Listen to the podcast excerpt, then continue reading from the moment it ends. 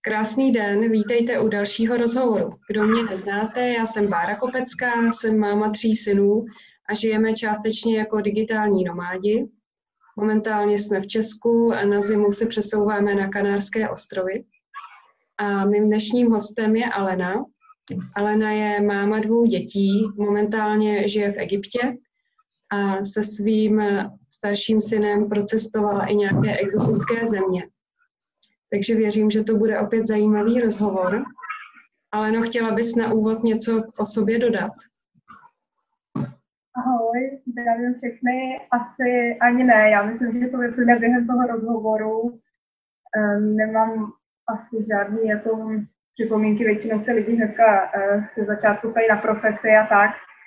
Tímhle já moc netrpím, protože eh, se asi řadím mezi lidi, kteří dělají trošku od všeho a bylo by to na moc dlouho. Takže myslím, že formality opustíme. Super, děkuji. A na úvod ti položím otázku, která pravděpodobně napadne většinu Čechů. Po té, co slyší, že žiješ v Egyptě, co tě tam vlastně přivedlo a možná jaký byly reakce tvého okolí, když jsem řekla, že se budeš stěhovat do Egypta? No, reakce okolí byly dost katastrofický. to je asi pro Čechy bych řekla úplně jako typický, když se řekne Egypt, tak už člověk jede jenom na dovolenou a Ježíš, aby si to hlavně přežila. Uh, pak se hnedka vydám takový jako muslimská země. Uh, což já úplně nemám moc ráda tady to označení, ale samozřejmě už jako jsem pochopila za tu dobu, co si to ty lidi představují, tak bych řekla asi hnedka na ten úvod, že Egypt je země poměrně otevřená, jo? že máme spoustu předsudků, jak vůči lidem, tak, tak vůči tomu, um, jakým způsobem na ně tady ta víra, uh, doléhá. Takže uh, za mě asi prvotní, prvotní impuls letět do Egypta byla prostě levná dovolená, kdy jsem si fakt potřebovala odpočinout a měla jsem nějaký pracovní plán. Asi mě tady ani nic tak úplně nezaujalo, že bych si řekla, že se tady usadím. Ale dostala jsem nabídku na práci, která mi vyplňovala volní dva měsíce předtím, než jsem se měla někam přesouvat, moje idea životní byla úplně jiná. Docela jsem se na tom snažila makat, ale asi je to tak, jako, že když něco někam tlačíte a ono to tam furt nejede, tak se to potom musí nepodařit. Takže díky bohu se mi to opravdu nepodařilo. A skončila jsem tady, no. Vzala jsem, vzala jsem práci, která mi potom během prvního týdne skončila. Taky to super náhodou ale prostě náhody se nedějou, že jo. Přesně je to tak všechno, jak to má být. Takže eh, teď jsem tady a jsme tady spokojeni a ani asi neplánujeme eh, nikam odjet, na což se mě taky lidi často ptají, jestli to je nějaká přechodná fáze nebo ne. Zatím jsem na tím moc nepřemýšlela, zatím jako na naší budoucnost vidíme tady. No. Mm-hmm. A jak dlouho už bydlíš v Egyptě? Teď jsme tady třetím rokem. Možná mohla bys říct něco k těm předsudkům, co si Češi myslí a jak je to vlastně doopravdy? No, Češi mají představu asi takovou, že tady na ovšem rozhodují muži. Že ženská je tady strašně utlačovaná chudinka a nemá žádný svoje rozhodovací právo. Takže bych řekla, že asi tak to úplně není. Jo taková správná egyptská ženská, ta si dokáže toho chlapa docela srovnat. Mám s tím poměrně bohatý osobní zkušenosti, jako jak to funguje v některých rodinách, až, ačkoliv mě samotnou to třeba zarazilo, jak ty ženský se dokážou hodně projevit.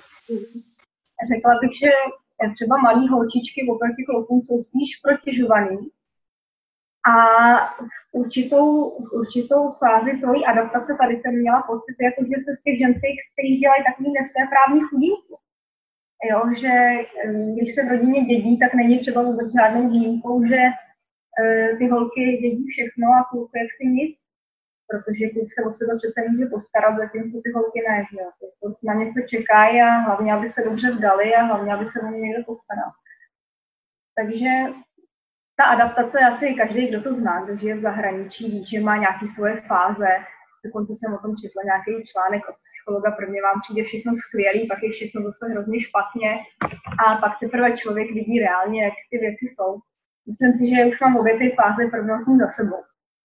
A už jsem usazená v takový tý střízlivý tom střízlivém středu mezi dvěma světy, kdy pozorujete obě ty kultury nějak.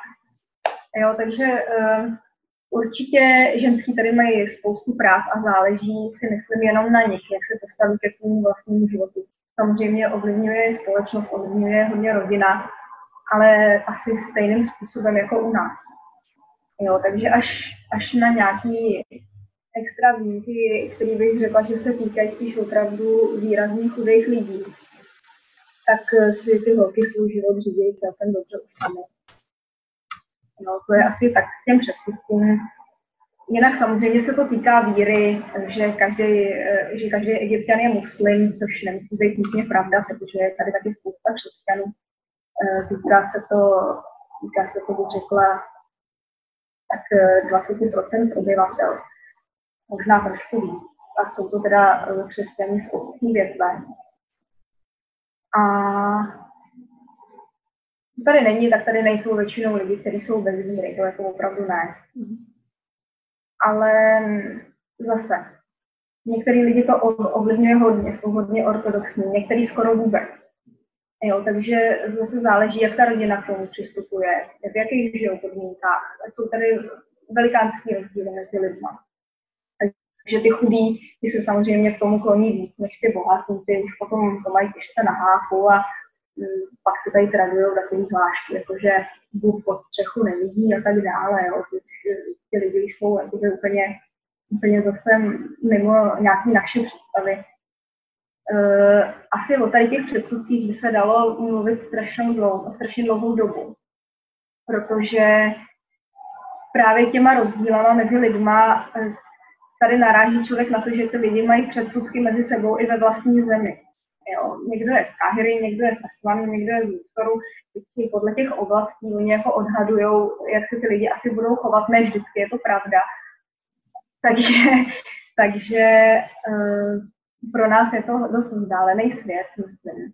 Myslím si ale, že už je tady spousta Čechů, který, který pochopili, že je to zbytečný se bát, pak je tady zase spousta lidí, kteří přijedou jako turisti a v životě by nevyjeli z hotelu, protože kdyby náhodou tam čekal ten terorista za tím rohem, že, který tam samozřejmě nečeká, protože co by tady dělal. Tak ehm, nevím, možná, možná jestli tě třeba napadají nějaký konkrétní předsudky tebe, tak eh, by se mi odpovídalo na tu otázku, že bych to mohla zaměřit bezpečně. Jo, dobře, dobře, tak já ti to, já ti řeknu předsudky, jo. tak já bych se asi bála jet s dětma do Egypta, ale je to, jako je to daný hlavně taky i tím, že my jezdíme jako digitální nomádi, teda minimálně měsíc na jednom místě, potřebujeme tam mít stabilní internet, aby se tam dalo pracovat, takže to já uh, úplně nevím, jestli tohle to v Egyptě je. No a bála bych se toho, že když výjdu s dětma na ulici, že na mě budou všichni koukat, že mě budou tahat za rukáv, budou mi furt něco nabízet a snažit se ze mě vytáhat peníze. A taky bych se možná bála hygieny. No, co tě... mohla Asi záleží, kde by si žila. Mhm. Záleží, kde by si žila a jak, jak hodně by si na tebe ty lidi zvykli. Je pravda, že měsíc není úplně hodně, Hmm. Ale když by pochopili, uh, že nejsi žádná chodící pokladnička, která by něco rozdávala někde, tak maximálně si o tebe budou chvíli něco myslet. Jo, což ty si zase budeš myslet o nich a tím pádem je to vyřešení. Hmm. Uh, stabilní internet si myslím, že už není moc problém. Jsou tady různé řešení, jako máme my, mobilní internet od Vodafonu a tak podobně, ty krabička, kterou si jdeme všude sebou. Takže to si myslím, že už je docela toho. A tady to, jak ty říkáš, my třeba bydlíme ve městě, eh, který je uměle vytvořený za účelem turismu. Mm-hmm. městečko, kde se pohybuje spousta lidí, kteří pracují pro cestovky a tak dále a většina lidí, kteří tady bydlí, opravdu s těma turistama přichází do denního kontaktu. Takže tady se mě nic takového netýká. Jakmile vyjedu někam ven, záleží, jak hodně venkovská oblast to potom je. A tím víc toho tam samozřejmě je. Stačí tady vyjet hodinu do městečka, který je, já nevím, řekla bych to jako Pardubice, a my jsme to trošku nějak přirovnali. Mm-hmm.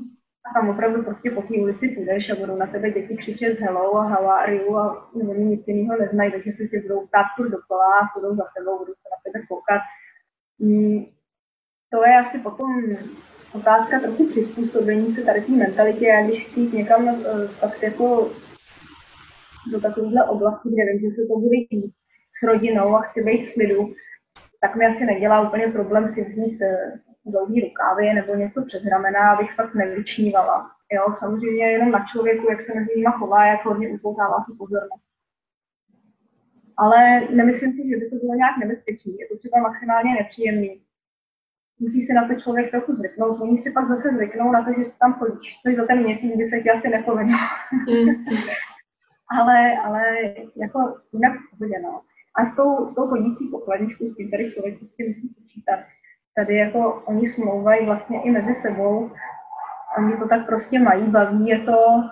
No a protože ty přijedeš jako Evropan, tak se předpokládá, že, že těma penězma oplýváš. No. To třeba je vtipný, je taková ta jejich představa, že my nemusíme pracovat. Má to poměrně hodně lidí. Tak si, že máme všechno od vlády a nemusíme nic dělat. Hrozně mě to baví. Dokonce jednou jsem se dostala do konverzace, kde s náma seděl jeden manžel kamarád, který pracoval s nimi procesu ve Španělsku. A ten s takovým entuziasmem těm kamarádům oznámil, ale oni fakt jako pracují i rukama, jo. Já jsem tam byl v té Evropě, já jsem to viděl. A tak mě to strašně pobavilo, že mě podpořil v tom, když jsem se jim snažila vysvětlit, že nejsme úplně v balíku všichni. no, je to prostě Afrika. Je to prostě Afrika a je to, nejde to asi srovnat s žádným cestováním po Evropě, nenapadá mě nic, tam bychom to posunuli. Tak jo, ještě k tomu, co jsi říkala, mě napadlo vzít to ještě z druhé strany. Co si egyptiani myslejí o nás? No, to je taky dobrý, to je taky zajímavý. Děláme si to svým způsobem sami, chci teda především podotknout. Mm-hmm. Ten obrázek o nás není úplně hezký. Za prvý teda asi tohle o těch penězích, co říkám. Oni prostě mají představu, že máme všichni peněz dost, že což oproti něm opravdu máme, jo. Přiznejme si, tady je průměrná mzda nějakých 120-150 dolarů, což se nás těžce netýká. My zase máme úplně jiný náklady, prostě ty, ty životy jsou celkem nesrovnatelné. Já poměrně často jezdím i do hodně venkovských oblastí, vozíme tam třeba pastel, ty školní potřeby, starý oblečení, se nám vozí turistů, který sem jezdí poměrně často a vybíráme si fakt ty rodiny, které to potřebují, nebo konkrétní školy. Takže vidím, že tam to hodně pomáhá, protože pokud mají pět dětí a mají v přepočtu na naše peníze třeba 2,5 tisíce korun měsíčně, tak ani ta krávka na tom dvoře jim moc nepomůže.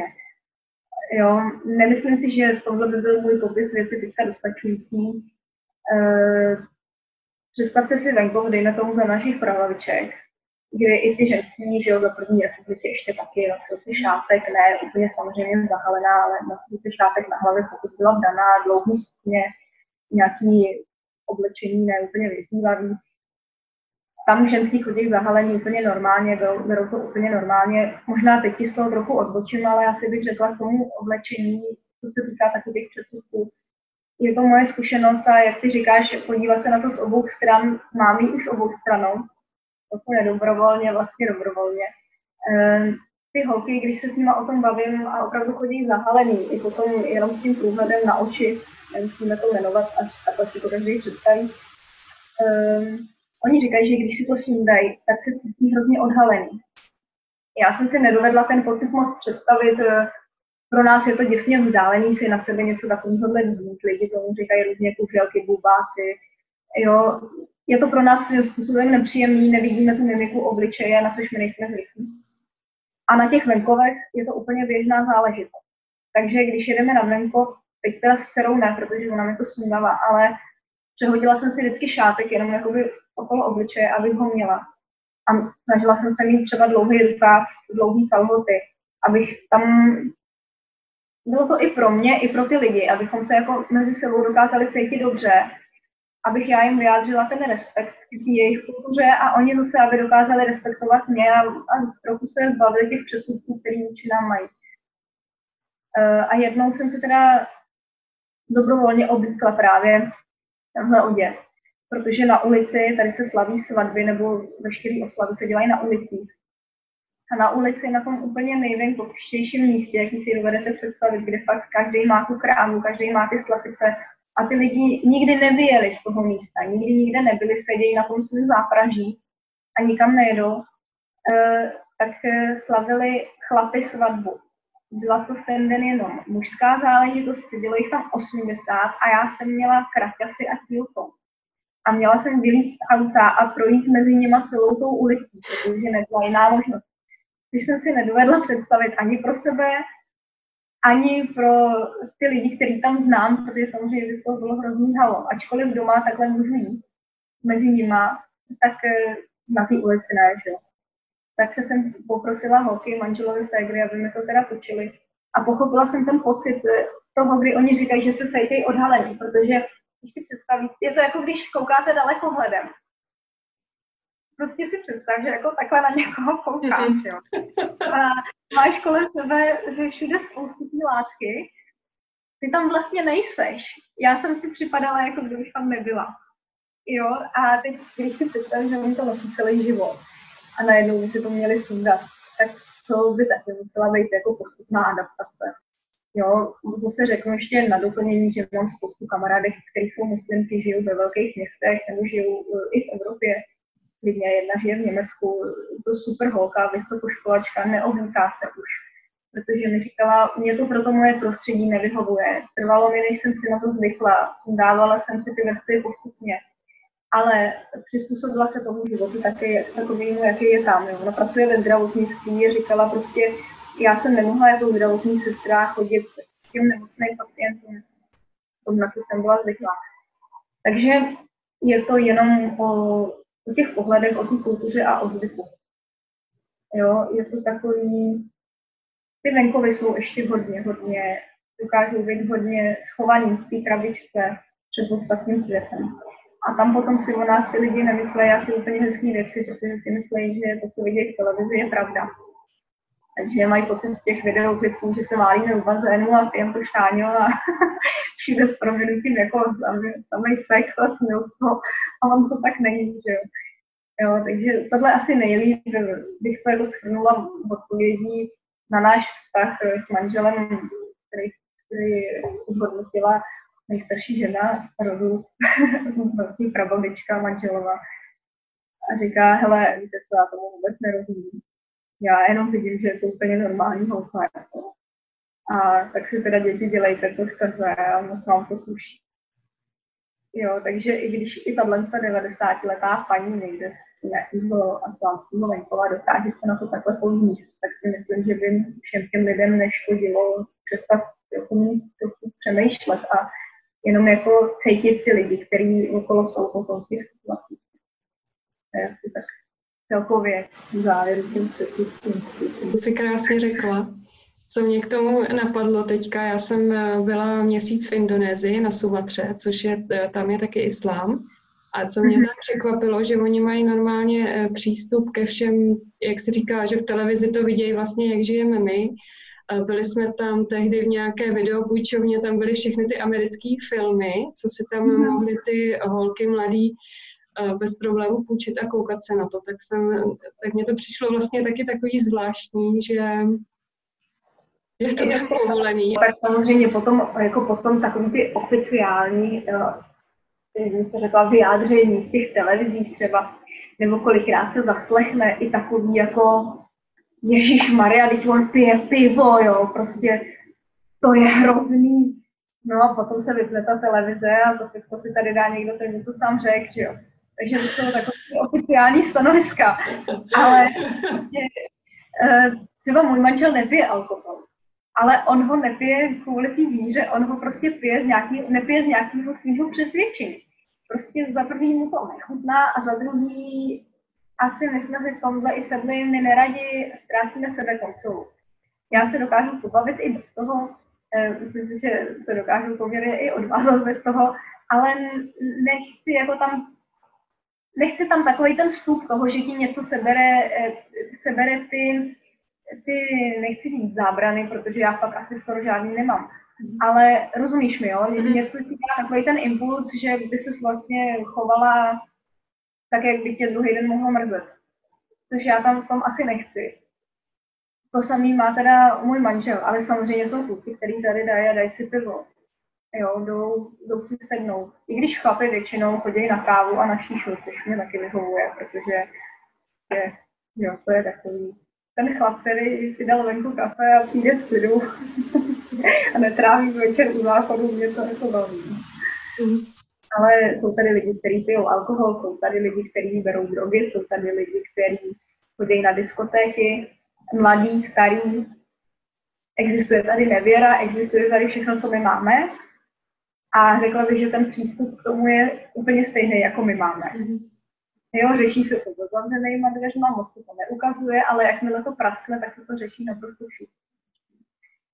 Jo, já už asi tím, že jsme byli i v těch zemích předtím, um, jsem se naučila nedělat ten rozdíl úplně na národnosti. Protože mi přijde, že ty lidi jsou hodně ovlivňovaní tou svou kulturou, vírou, prostředím, ve kterém vyrostli. Ale jak ty říkáš, o tom všichni vlastně všude vidíme to samé. Ty samé kasety ve videopůjčovnách, jo, nebo máme přístup k té samé informaci, jenom na nás, jak se to podáme. Mm. Jo, jo, souhlasím. Já bych se ještě víc do detailu zeptala na životní styl, kdybys to mohla srovnat Egypt a Česko. Životní styl eh, je, je v jaký konkrétní oblasti? Tak pojďme se bavit třeba o práci. A zajímá, zajímají mě ženy, jestli je běžný, aby tam ženy pracovaly, eh, co když mají děti, vracejí se pak do práce nebo zůstávají spíš doma? Je to čím dál tím běžnější, že ženy pracují, ale musí se rozhodnout oni sami a samozřejmě i podle toho si musí najít partnera, protože tady si myslím, že je ještě dost chlap, který by rádi tu ženskou doma. Mhm. A spousta těch žen i na to takhle pohlíží. Eh, spousta holek třeba vystuduje vysokou školu, ale když založí rodinu, tak už se nevrací do práce, ani když by mohli mít tu práci takhle kvalifikovanou. Na druhou stranu já tady mám doktorku, jo, která je úplně vynikající, má doma tři děti, takže zase záleží na té ženě. Hodně v, těch, hodně v těch ženách je pořád zakotvený to, že by se měly starat o tu rodinu a být ty hodní holky a obětovat se té rodině, dát vlastně těm dětem, manželovi všechno. A myslím si, že oni mají trošku nevýhodu. Eh, já třeba pracuji v turismu. Mám možnost vzít si do práce ty děti sebou, mám možnost si práci přizpůsobit tak, jak mi to vyhovuje, pomáháme s tím manžel, protože pracujeme společně, využíváme plně prostě možností podnikání i online. Což ty lidi tady na to ještě úplně nepřicházejí. Jo? Tady, když má někdo webovku, tak je to wow. A teprve se to všechno otvírá na to, aby to znali ty ženský, nebo takovýhle nějaký rozhovory online, to patří do velkých měst. To zatím není úplně běžná záležitost. Uh, lidi si myslí, že ženský tady mají zakázaný pracovat převážně od manželů většinou. Není to pravda, pokud si najde toho správného chlapa, může dělat, co chce. Jsou tady, jak říkám, doktorky, eh, když to zase vezmu od manžela z rodiny, na čtyři sestry nebo pět sester, v podstatě jedna pracuje u mobilního operátora, jedna je zdravotní sestra s takovou vyšší kvalifikací a jedna je inženýrka zeměměřička. Všichni tři pracují. Dvě si zase vybrali, že chtějí být svou rodinou a nikdy ani do práce nechodili, ačkoliv mají maturitu. Jo, takže záleží to na té ženě. Teďka jsem zmiňovala třeba tu Hurgádu nebo Alexandrie, Káhira, tam je spousta ženských, které mají svoje obchody, mají svoje butiky, salony. Prostě to chtějí.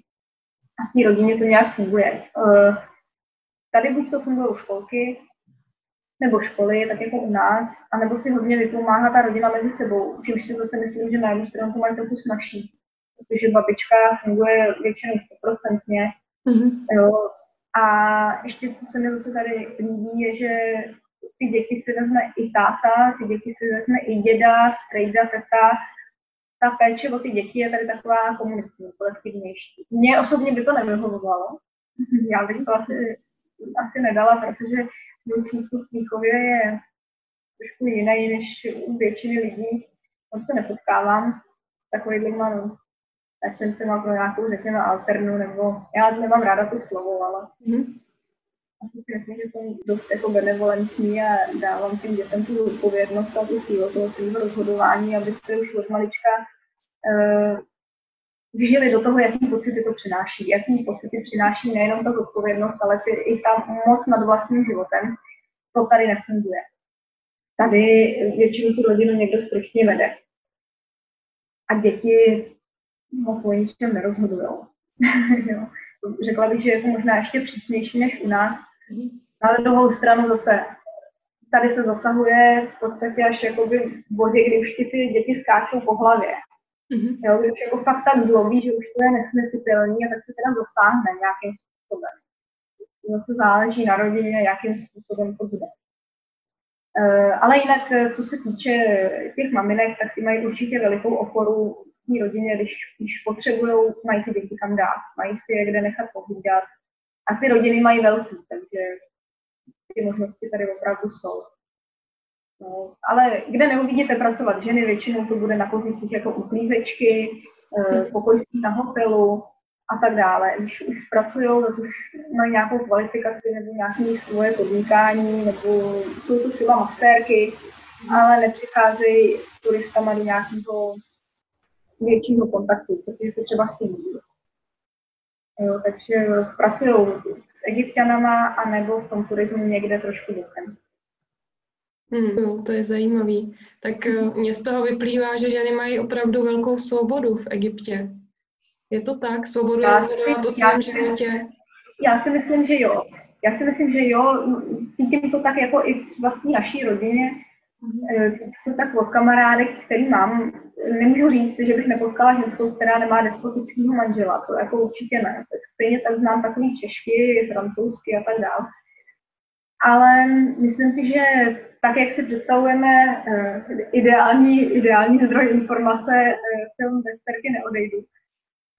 to mě vždycky jako pobaví úplně. Já vím, že takové země jsou, že tohle na světě funguje, ale když první, co vezme tou lidi do obličeje, je, co když nebudete poslouchat svého manžela, on vám vezme vaši dceru, jako není to tak úplně. Za první třeba v Egyptě to není úplně právně jednoduchý. Ne, že by se to nedělo, že by ten chlap se nesebral s tím dítětem a někam nevodil, taky takový případ znám, ale není to tak, jak to z toho filmu třeba vyplývá, jo? že ty ženský jsou tady pod pantoslem a nesmí vůbec nic. To určitě ne. To, I kdyby jediná tahle informace ode mě přišla do světa, nebo se do toho stál za to, protože třeba holčičky už tady chodí na judo, chodí na kickbox, chodí na tancování, což je úplně úžasný a učí se plavat, jo, nebo jsem teďka učila plavat svoji kamarádku egyptianku, který je 30 let a ona jako by objevila ten svět. Jo, vyšla z té rodiny a ta rodina jí dala tu svobodu, dala jí tu důvěru. Takže si myslím, že se to otvírá čím dál tím a že v tomhle máme ty předsudky celkem zbytečné. Tak to já jsem ráda, že teďka ty předsudky bouráš. A doufám, že si to pustí co nejvíc no, lidí. Nevím, oni stejně tomu uvěří, jenom ty lidi, kteří chtějí, jo, no. ale, ale možná, možná se někomu trošku tam dojede, mm-hmm. A řekla bys nám prosím ještě něco víc o tvojí práci, co přesně děláš?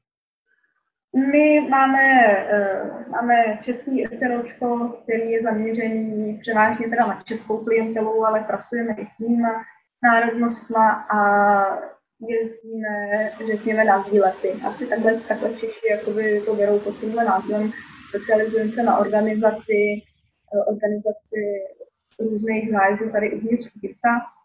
Eh, když potřebuje někdo mimo to nějakou pomoc, překlady a tak dále, tak eh, ta pomoc samozřejmě to asi bereme tak nějak bezplatně, protože všichni, kdo někde cestovali, vědí, že ta ruka se občas hodí.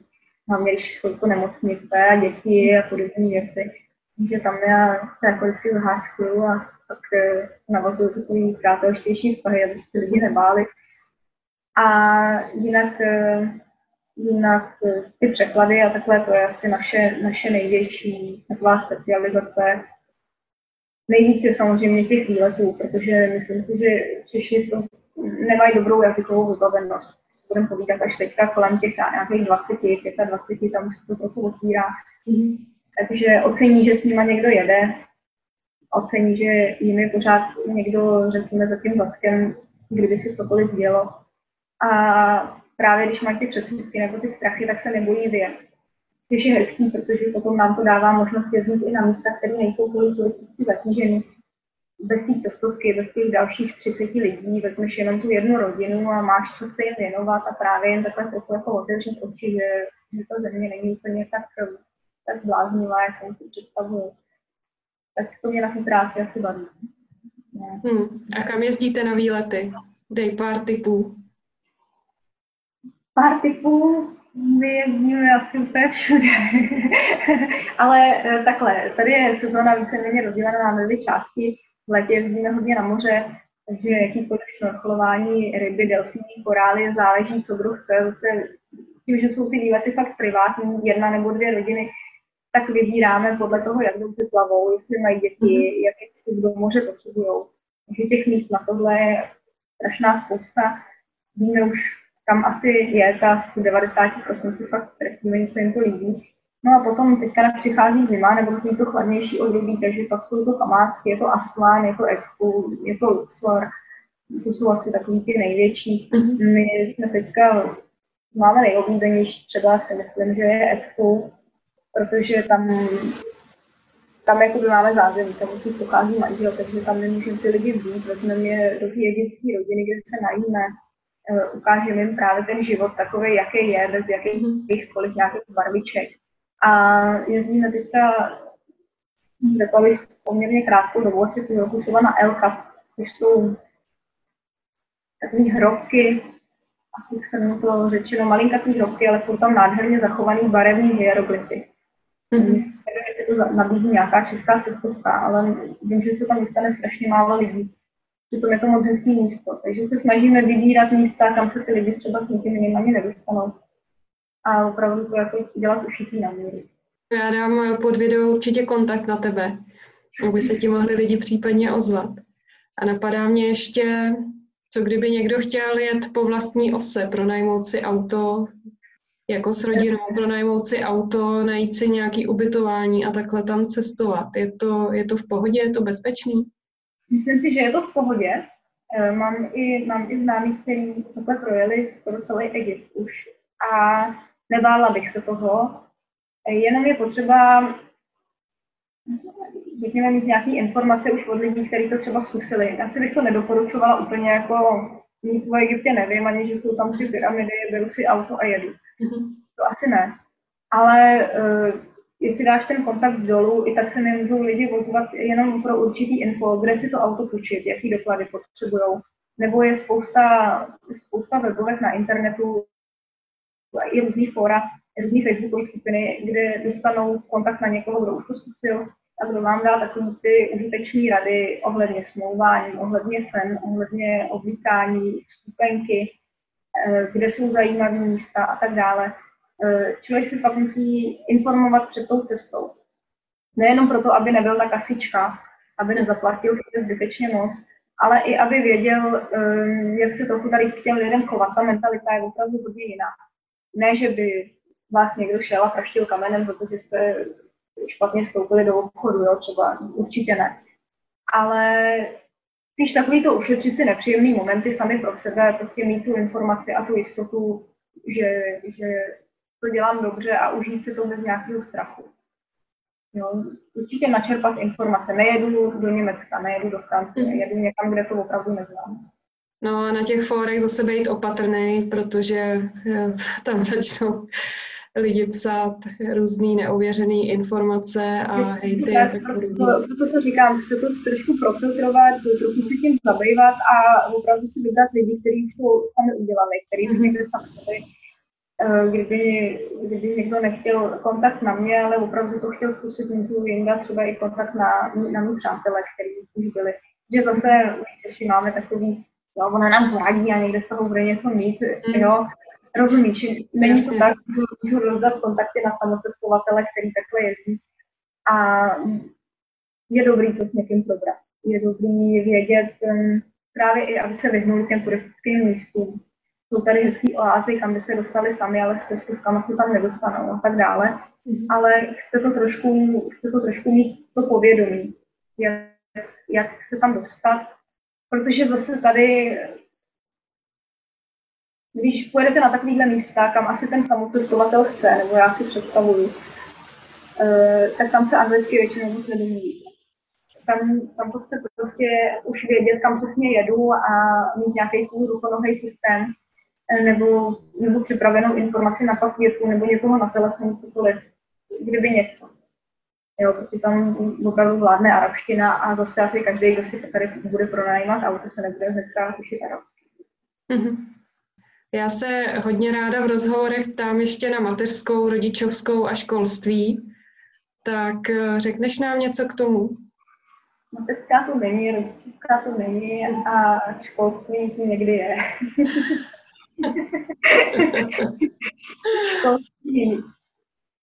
To je tady hodně velká otázka, hlavně teda pro mě, protože eh, já takhle, náš syn má 6 let, takže nastupoval teď do první třídy. Hledali jsme školu, která by nám vyhovovala, což tady v Marce jsme asi našli jenom jednu a stejně jsme s toho nakonec soudli. Byla to soukromá škola. Státní školství, za mě já mám jiný představy o vzdělání svých dětí. Jo, řekla bych, že by toho ty děti měly mít víc, než toho mít tady, když jdou ze školy. Na druhou stranu těm dětem tady je asi ponechaná trochu větší svoboda, ta životní, ta normální, to dětství je víc takový dětství. My jsme hodně, hodně zaměření na ten, na ten výkon. Evropa je vůbec výkonnostně zaměřená společnost, že pořád někde něco dosahovat a něco někam táhnout. Tady moc nefunguje. Prostě umíš, neumíš, dobrý. Eh, spousta dětí tady pracuje, do školy nechodí. Jsou tady děti, které do té školy ani nemůžou, protože třeba nemají rodný list takže zase záleží na rodině, na rodině a na rodině. U nás v rodině by se nemohlo stát, že někdo má menší vzdělání než maturity. Na druhou stranu tady u nás v baráku pracují děti, holčičky, kterým je 9, 11 let. Nikdy ve škole nebyly. Jo, takže tomhle jsou tady hodně velký rozdíly. Co jsou tady soukromé školy, tak si myslím, že je docela dobrý, že to by umětala spousta i českých rodičů, Mm, protože se vyučuje jak v angličtině, tak v arabštině, někde se vyučuje v němčině, podle toho, jaká národnost přesně tam chodí. Děti, které jdou z těchto škol, umí tři, čtyři jazyky celkem plynula. Myslím, že je fajn. Já kladu asi důraz hlavně na tohle, protože si myslím, že to, co se člověk chce naučit, to se vždycky během života naučí. Jako doteďka čekám prostě kdy využiju algoritmy a podobné věci, které mě ve škole úplně totálně ničily, zatím se mi to nestalo. Ale určitě je nás takových víc. Takže školství u nás na jednu stranu lepší, na druhou stranu ty děti víc ničíme, tím, že jsou víc zavřených v krabičce, škola je víc uzavřený prostor, um, trochu v nich ničíme tu kreativitu, což tady úplně není tady jsou ty děti takový, že si s celkem dělají, co chtějí, oni si to ani tak neberou, oni mají tu mentalitu jinou, tu výchovu mají jinou. Takže školství, ano, funguje tady a funguje v úplně nejmaximálnější škále, kterou si kdo dovede představit. Ve školách, kam jezdíme my právě vozit ty pomůcky, to jsou opravdu jenom některé nějaké spolky a židle, které jsou tam 20 let. Jo, a je to místnost klimatizační, není tam, nejsou tam žádný koberce, polštářky, hračky, úžasné pomůcky, ale snaží se. Potom ono tomu odpovídá trošku i to platové ohodnocení, protože pan učitel, který učí celý měsíc za nějakých 2000 korun, ten tam asi velkou parádu neudělá. Jo, nebo když učí angličtinu někdo, kdo se se mnou potom anglicky nedomluví, tak to je těžké. No, takže, ale zase na těch, na těch eh, jiných školách to se dá najít celkem super vzdělání. A potom vysokoškolské vzdělání si myslím, že se tady na docela dobrý úrovni. Mm-hmm. Takže záleží, ne? Hmm. Ono je to teda tak, že není povinná školní docházka ze zákona? Já, mě tedy, já když jsem se ptala, tak mi řekli, že, že povinný to je, ale spíš bych řekla, že došlo k nedorozumění, Aha. Eh, že ty lidi to, někteří lidi to berou jako svoji povinnost, ale nemyslím si, že by ze zákona byla povinná, pokud ze zákona nějakým způsobem záhadným je povinná, tak to nikdo nehlídá. Mm-hmm. Jo, musím říct, že po této informaci, po tom, co jsem tady viděla, jsem už vůbec absolutně nepátrala, protože když vidím ty pracující děti, tak jako by pro mě je to jasná spojka, že tam žádná povinnost není. Jo, tady jsou Tady jsou i lidi, kteří žijou úplně mimo civilizaci, kteří fakt žijou v poušti někde v Berlíně, kteří mají svoje zákony víceméně, když to přežen, žijou si úplně svým vlastním životem. A tam ty děti samozřejmě žijou do škola, to je pro mě něco, co je hrozně daleko. Jo, pak jsou tady rodiče, kterým vyhovuje, když ty děti jdou do práce. Ty tu školu moc nesmí. Jsou tady jiní rodiče, kteří by nesnesli, kdyby tam ty děti nešly. Ale nemyslím si, že by tady jako fungoval nějaký státní dohled. Hmm. Když ono tady ani moc nejde, protože tady nefunguje celkem žádný systém. Jako my máme online systém, každý pediatr má počítač a když na úřad a je tam počítač, já tady přijdu na úřad a tam na mě čeká taková velikánská bychle. jo, opravdu, eh, kdyby to jako bylo povolené, tak teď bych si fotila úřad, kde jsem si byla nechávat doplnit dokumenty pro malou, protože paní otevřela takovouhle knihu a já jsem jí řekla jméno a ona těch to stránek listovala, jo, přibližně podle nějakého období, kde jsme tam naposledy byli. Mm-hmm. Mě hrozně pobavilo, pak mi řekla, a kde asi v kterém šanonu to leží a na který úřad se mám odebrat, takže jsem šla tam a tam nás čekalo zase to samý, protože někdo hledal, ve kterém je to šuplíku, jo. Tímhle uspěla si nakonec, uspěla si. Ne, ne, ne, ne, uspěla jsem neuspěla jsem zrovna, zrovna s těma věcma, který pořád jako dořešujeme a dořešujeme, dokola se snažíme uspět už rok a půl. Mm-hmm. No jsem byla objednaná na 20. tak držím palce. Věřím, že už to vyjde. Snad jo. Jo, jo, to je moc zajímavý, protože tady eh, u nás řekla bych, že na tom jsme všichni víceméně finančně stejně, nebo velká část obyvatelstva, žijeme všichni tak nějak podobně, všechny děti chodí do školy.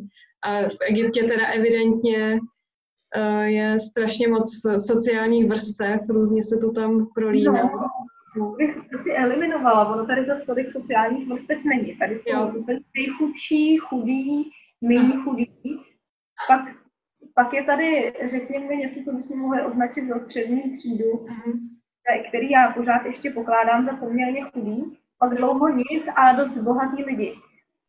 Jo, je tam takový velikánský skok mezi těma lidmi, který fakt vůbec nic nemají nebo mají jenom trochu a mezi těma, který to se mají opravdu hodně. Jo, děkuju. Tak děkuju, že jsme poupravila moji představu, protože já vůbec s Afrikou nemám žádnou zkušenost. Jo, tak uh, ta Afrika, slyšela jsem na to teďka hezký rozhovor, um, nebylo to, nebylo to z Egypta, ale byla to slečna z jedné africké země, která říkala, že vlastně moc děkuji těm Evropanům a Američanům, který je tady svým způsobem vykořistují proto, aby jim pak dovezli barevný papír. Eh, je to pravda, protože ta Afrika má celkem velký nerostný bohatství a všichni by se moc chtěli. A i tady Egypt má třeba těžbu zlata, že jo, poměrně rozsáhlou, taky to netěží egyptská firma. Je to, je to pod, pod jinou firmou z jiné země a egyptská vláda z toho dostává opravdu pramálo. Takže um, my jen tady ty podmínky svým způsobem takovýhle vytváříme. Nechci tím vzbuzovat žádnou kolektivní vinu, nebo tak, já žádnou takovou vinu necítím, ale, ale je to tak, že, že my jim tady vlastně hrozně pomáháme, protože uh, oni jsou chudí a oni opravdu jsou, ale přitom oni jsou vlastně bohatší než my. Mm-hmm. Takže tam je jako asi takový důležitý uvědomění, stejně jako ještě, ještě možná jestli můžu, bych řekla svým pomoci, kterou my jim se třeba uvidíme, protože věřím, že spousta lidí se i tohohle chytne ono je to hrozně hezký, jako to, co děláme, a když to směřujeme do správných míst a ne, nečiníme na tom ty lidi závislými, tak je to fajn. Takže když ti někdo pomůže a ty o tu pomoc stojíš a opravdu jako ti to efektivně pomáhá v tom životě, tak je to dobrá věc. Ale tady funguje spousta organizací, který, eh, který zbavují ty lidi úplně vlastně z odpovědnosti za jejich vlastní život. Mm-hmm. Oni přijedou, vybudují jen ty školy a teď je tam všechno učí a ten jejich život jim předělávají a ty lidi o to třeba ani nestojí primárně. Já s tímhle bych řekla, že musíme nakládat hodně opatrně, kdokoliv cokoliv kamkoliv přiveze, tak by měl přemýšlet o tom, jestli těm lidem potom do toho života nezasahuje za první trochu moc a za druhý neadekvátně. Protože když vezmeme do rodin věci, kde ty děti v životě neviděli žádnou hračku, A já bych tam přijela jak Santa Clausa, rozumíte, myslím, velikánskýma hračkama, velkýma objevama, který mají třeba naše děti, tak bych v nich mohla vzbudit takový ten pocit právě toho, že jsou chudí. Mm-hmm. A že nic nemají, že ten jejich život není v pořádku. A oni do, do té doby žili v tom, že ten život vlastně úplně ve a v pořádku je. A to si myslím, že bychom v nich budovat neměli. Že jsme tady každý na tom světě, protože jsme si odbyli tu svoji zkušenost a máme to fakt ve svých rukách. A znám spoustu kluků, tím teda teďka vzdávám i mimo manželovi, který opravdu pochází z těch nejchudších poměrů a dokázali si vybudovat slušný život a slušnou práci na evropské úrovni. Takže neberme to tak, že jim vezmeme jejich vlastní možnost um, zrealizovat ten život, jak oni chtějí. No. No, tak to jsme se dostali do složitých témat. Kdyby je trochu složitý. Tohle v Evropě člověk nepotká, musí to opravdu jít někam až trošku za ty hranice dál.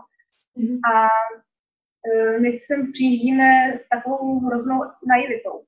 Mm-hmm. Ve všech oblastech. My máme pocit, že když se na nás ty lidi dívají, že jsou hodně fajn a, a přátelství a tak, ale um, kolikrát nejsou a mají to si jakoby uvnitř a mají to jako povinnost se na nás usmívat. E, na, jednu, na druhou stranu jsou tady, tady lidi, kteří opravdu jako by se rozdali a tak eh, ty rozdíly v chování a tak se strašně špatně odhalují. Je to trochu zkušeností a je to právě trochu zkušeností i s tím, než půjdu a začnu někde něčí život ovlivňovat, mm-hmm. abych, abych tím, že mu chci pomoct, mu vlastně neublížila. Jo, já jsem si taky myslela, Ježíš, to je hrozný, a teď musím všem pomoct všude, protože oni to strašně potřebují. Oni to nepotřebují. Mm. To jako byla moje potřeba jim pomoct, protože já jsem si myslela, že to mají špatně. A to už začalo vlastně v Jižní Americe pro mě. Takže ty lidi, veme to tak, že ty lidi i tady jako jsou třeba, i ty nejchudší lidi jsou jako šťastní. Mm-hmm. No, oni mají ty hodnoty úplně jinde a ta mentalita je úplně jiná. Dobře, tak ty jsi to teď nakousla Jižní Ameriku, tak, tak bych se tě ještě zeptala na tvoje předchozí cesty a hlavně se synem. Kde jste byli na jak dlouho? No, byli jsme v podstatě s takovými dvouma krátkými přestávkami přes tři roky v, ve Venezuele, v Ekvádoru a celé to dobrodružství ještě začalo na ostrovech Trinidad a Tobago. A to byla velká životní škola. Jsem už jsem přijela vyškolená, takže teď se mi to machruje, ale, ale tam to bylo pro mě hodně zajímavé. Právě proto to říkám, že eh, takovýchhle zemí je dobrý mít někoho v zádech, když jedete sami. Nechci odrazovat, určitě ne. Sama to mám za sebou a každým vřele doporučuji. Ale je dobrý mít, mít nějakou tu pojistku, kdo vám předá svoje zkušenosti, nebo máte třeba jenom někoho na telefonu se poradit. A ta Jižní Amerika funguje v podstatě dost podobným principem, jako tady ten Egypt, akorát tady, tady ještě narazíte na ten islám, tam zase narazíte na lidi, kteří jsou třeba striktní katolíci. Mm. Jo, takže ta víra tam taky je.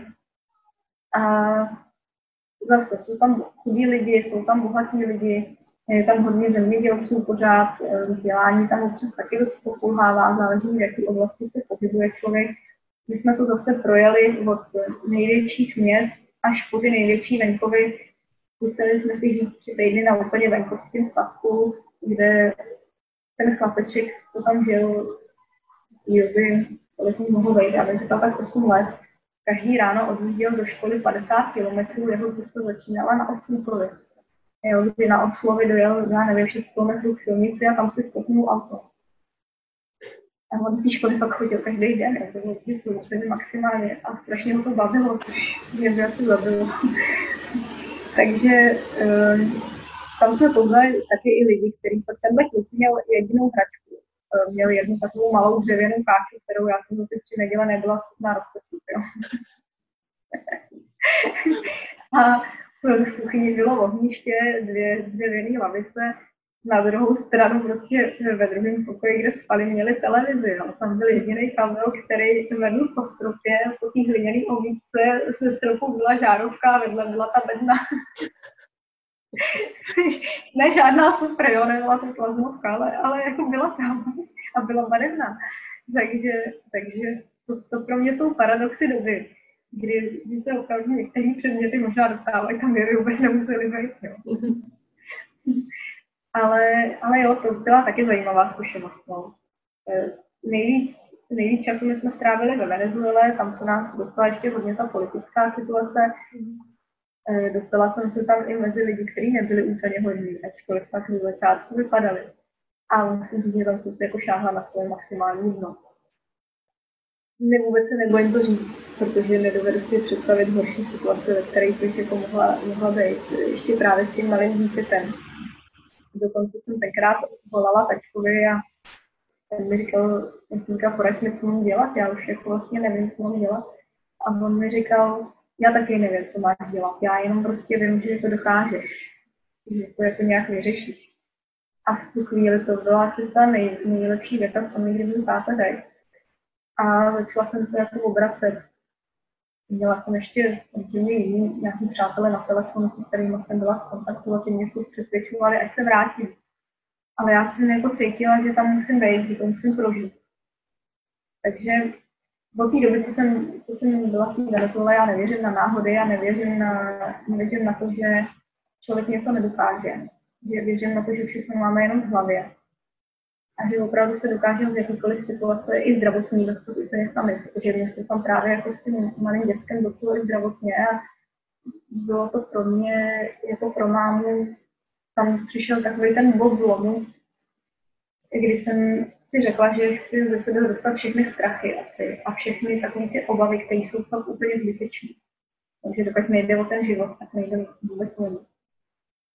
No a pak jsme se posouvali už dál a tam už, už to bylo veselější, už zase člověk věděl, zase člověk věděl, že toho spoustu zvládne.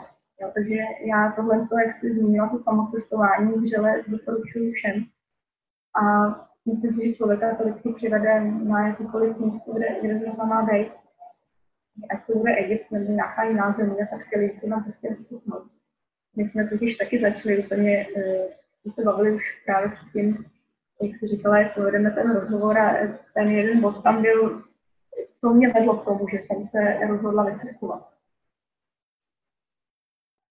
Nic vlastně, jako nic a všechno já jsem jenom dostala strašný pocit, že můj život je úplně jinak, než by měl být. Vlastně mi nic moc nechybělo, asi když se teďka podívám zpětně, nebyla jsem v žádné situaci, která by se nedala řešit. Nebyl to žádný únik jako z, z reality.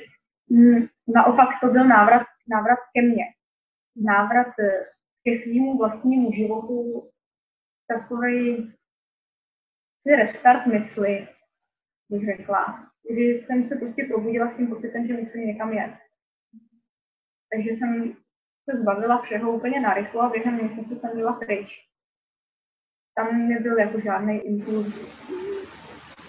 Některý lidi třeba i tady, co jsou, jsou lidi v Egyptě, tak ty vyloženě vidí, že jako utíkají, že, že utečou lodí úplně pryč. Já jsem, já jsem musela si ujít zpátky k sobě, abych zjistila, co od toho života vůbec chci a jak chci vychovávat ty dítě a, a takový, nechci, to znělo moc spirituálně nebo tak, ale opravdu to byl jako, jako nějaký impuls. Nějaký impuls od někud. A už to bylo. Tak nám se bohužel přerušilo spojení a Aleně už se nepodařilo znovu se připojit k rozhovoru. Ale já si myslím, že všechno podstatné bylo řečeno a pokud máte zájem, budu moc ráda, když se přidáte do cestovatelské skupiny na Facebooku. Jmenuje se Dlouhodobé cestování s dětmi. Schází se tam velmi zajímaví lidé, taky tam dávám všechny svoje rozhovory.